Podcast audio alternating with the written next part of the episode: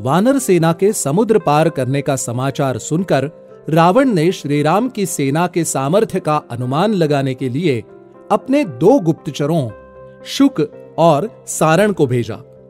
दोनों गुप्तचर वानर का वेश धारण कर वानर सेना में घुस गए, परंतु विभीषण ने उनको पहचान लिया और उन्हें पकड़कर श्रीराम के सामने प्रस्तुत किया। श्रीराम ने दोनों को दंड न देकर छोड़ दिया।